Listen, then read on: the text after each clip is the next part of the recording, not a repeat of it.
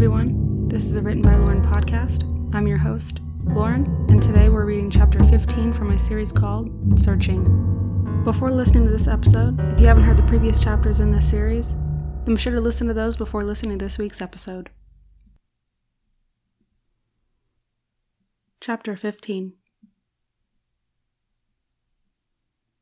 Zoe's eyes widened, and Brian looked at both women and tried to speak, but the words wouldn't come to him. The woman looked around and grabbed onto the necklace around her neck. There's definitely something here. The air is thick with the evil it holds. She shook her head and scanned the room. She then said something under her breath. Although she was speaking quietly and Zoe couldn't hear her clearly, she was sure she was saying something in a different language. Barbara smiled and walked back into the kitchen. Brian's grandmother closed her eyes, kissed the necklace, and then opened them again. She smiled at Zoe as she walked past her. Zoe turned on Brian and whispered to him quickly, Your grandmother's a witch. Brian just shrugged. We don't really talk about it to other people. Zoe was shocked. So that's why you never questioned me? Brian looked down. Witches aren't exactly praised in this town, Zoe. You know what happened to Emmy. And her and her mother weren't even witches. They were just accused of it. Zoe softened. He was right. She was sure that times had changed since Emmy was young, but considering the textbooks were still filled with lies and no one had bothered to change them, maybe this town still wasn't ready for the truth. Zoe nodded her head. She gently grabbed his arm and they walked into the kitchen to join their grandmothers. They were setting up the candles in a certain way, a sort of circle around them. Barbara looked up. Ah, uh, Zoe?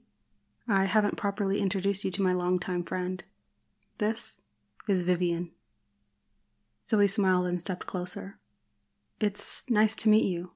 Vivian, with both of her hands, took both of Zoe's in hers and squeezed. Zoe, my dear. Call me V. Zoe nodded and Vivian gently dropped her hands, turning and going back to the job of lighting more and more candles, placing them around the room. Barbara looked up at Brian and Zoe, who stood around awkwardly. V, put them to work. They're young. Vivian motioned towards the sink. We need some water. Fill a couple of the wooden bowls in my bag with some warm and cold water. Place them around the room. High, low, just around the room. The table is the center point. That is what needs to be your guide. Zoe and Brian immediately got to work. Zoe filled the bowls and Brian placed them around the room. They went on until the room was completely filled with little flickering flames and a sea of water. Zoe looked around. What is all this for? she asked curiously. Vivian walked around the room, sprinkling something on the ground. Zoe wasn't sure what it was, and wondered if it was dirt or sand as the sound of it hitting the floor was similar. Vivian pulled out a chair from under the table after dusting her hands off. It's for the ritual, to cleanse this house, and to rid it of the evil that lingers here and the energy that seeps from the walls. I know now why no one has lasted long here, although I sensed as to why, I couldn't be sure until now. Zoe listened to Vivian's every word. She was intrigued with the power she emitted, with just her presence. But why all the candles and the bowls of water? Are they supposed to aid the ritual in some way? Vivian sat and Barbara followed suit. Oh, yes. Which reminds me, Brian, please open that window. And then if you both will sit, I shall explain myself. Zoe sat across from her grandmother. Brian opened the window and then sat in the empty chair next to Zoe. Vivian took a moment to look at each person sitting around the table. They all waited patiently for Vivian to speak. During this ritual, I will be calling on the elements to bring me power. With the help of fire, water, air, and earth, I will be able to channel the strength it will take to exile the evil that is consuming this place. Brian looked at Zoe to see her reaction. She was impressed. You can harness the power of the elements? Barbara smiled. Of course she can. She's the most powerful witch I've ever known. Vivian smiled at the compliment. Thank you, Barb. But I'm not as young as I used to be. I'll be using you three as a sort of power distributor. We will link hands and I will push and pull the power through each of you. Barbara held out her hands, and Brian did the same. They linked hands. Vivian took Barbara's other, and she held out her empty hand for Zoe to take. Brian reached for Zoe's hand. She slowly placed her hand in his and then held on to Vivian's. Zoe bit her lip. She swallowed. Will. will it hurt? Vivian shook her head. No, dear, I wouldn't do anything to hurt you, or your grandmother, or my dear grandson. Brian squeezed Zoe's hand, and she felt comforted. Vivian continued, It will feel like a rush of energy, but it shouldn't hurt. Zoe had no reason not to believe her. She was sure her grandmother nor Brian would lie to her about this either. Vivian spoke to the small group. In order for this to work, we must not break our connection, and you must relax. Let the power in and let it course through you. Once this creature, or whatever we want to call it, knows that we are here and we are trying to kick it out, it will try to spook us. It will try to make us break our connection. All you have to do is hold on. Everyone listened and understood their role. So Zoe didn't know exactly what to expect. It had been quiet all night, and she wondered if this could really work. All this effort they were putting in, in hopes she could keep her father safe. Vivian closed her eyes and began speaking what Zoe was sure was the same language she had spoken when she first entered the house. She wondered what it was, and then remembered she was supposed to be relaxed. She physically relaxed and noticed the candle flames getting higher. The open window was letting in a lot of air. The sand that had been sprinkled over the floor was now circling them.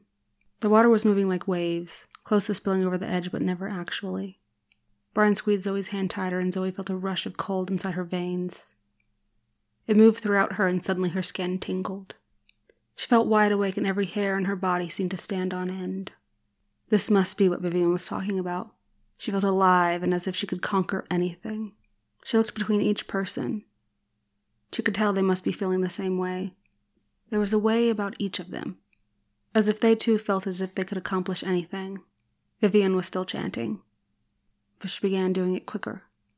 The elements around them were moving quicker, with more of a purpose now. Out of the corner of her eye, Zoe saw something. She turned her head and the room turned darker. The candle flames lowered and the wind died down. The water was only small ripples, and the earth circled still, but much lower to the ground. She saw it again. Something moved in the corner of her eye. She squeezed Brian's hand and he squeezed back. She looked at him. He was studying her face. She was looking around the room in hopes of getting another glimpse of whatever it was that was lurking just beyond her eyesight.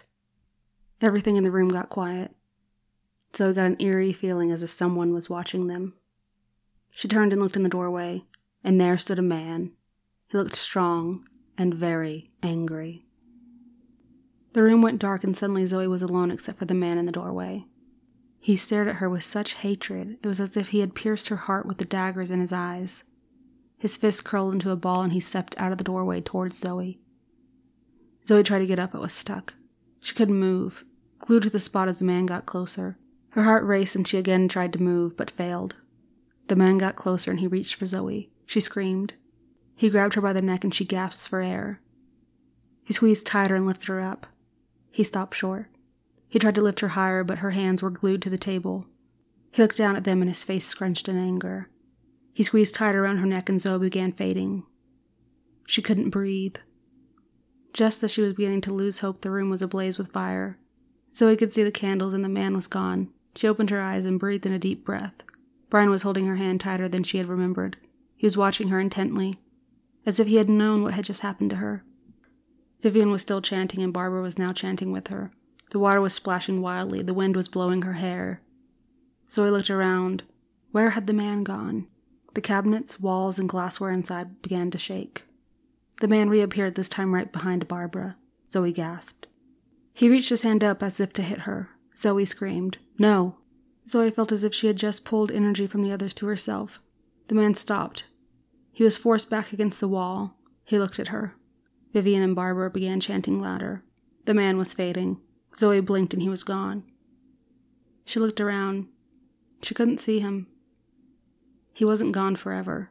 She could still sense the evil in the room. Zoe closed her eyes and tried to concentrate on the feelings she was getting from the room.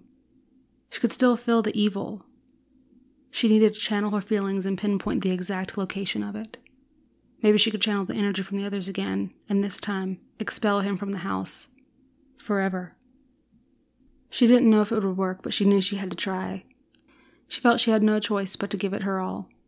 The feeling was strong, one of her gut feelings, even stronger than the ones she had had before. She wondered why that was. Was it because she had a powerful witch and her grandmother by her side? She couldn't forget that she had the elements on her side as well. They were being coursed through her veins. She opened her eyes and the man was standing next to her, only this time she wasn't afraid. She had known he would be there. She sensed him. Again, he reached for her throat and squeezed, but nothing happened. He got angrier and squeezed harder, gritting his teeth. He wasn't used to being weak. He had always been strong, and now, for the first time, he was weak. He became angrier and he screamed, causing the entire house to rattle and shake. Vivian spoke between her chanting. Everyone, say it with me. Leave this house. We banish the evil you are and the evil you bring. Everything you encompass must get out now. You are not welcome. You must leave this house. We banish the evil you are and the evil you bring. Everything you encompass must go out now. Brian chimed in, and so did Zoe. They began repeating themselves over and over, louder and louder with each repetition. Zoe could feel the energy and the elements around them. It was as if they were lifting her up. She was pulling from them, and they were happy to oblige. The man was fading, but not because he wanted to. This time, he was trying to stay while the four of them were trying to destroy him. They continued chanting, and the man suddenly pulled himself together enough to stop screaming in agony, and this time, to scream in rage, as if the house couldn't handle the power it ached in pain. The windows shattered and cracks formed on the floor. The man looked as if he was gaining power, but how? They were trying to take the power he had over this home away from him, he locked eyes with Zoe and charged, but not at her, at Vivian. He must have been able to tell that she was the center of this. She was the strongest of the four. But right before the man reached Vivian, Zoe felt the power shift. Her skin was warm. She was pulling from the fire, but it didn't hurt. And it was as if every pore in her body was breathing in the surroundings. She could feel the water and the air and the sand. It brushed against her and made her feel alive and powerful, more so than before. She concentrated on this.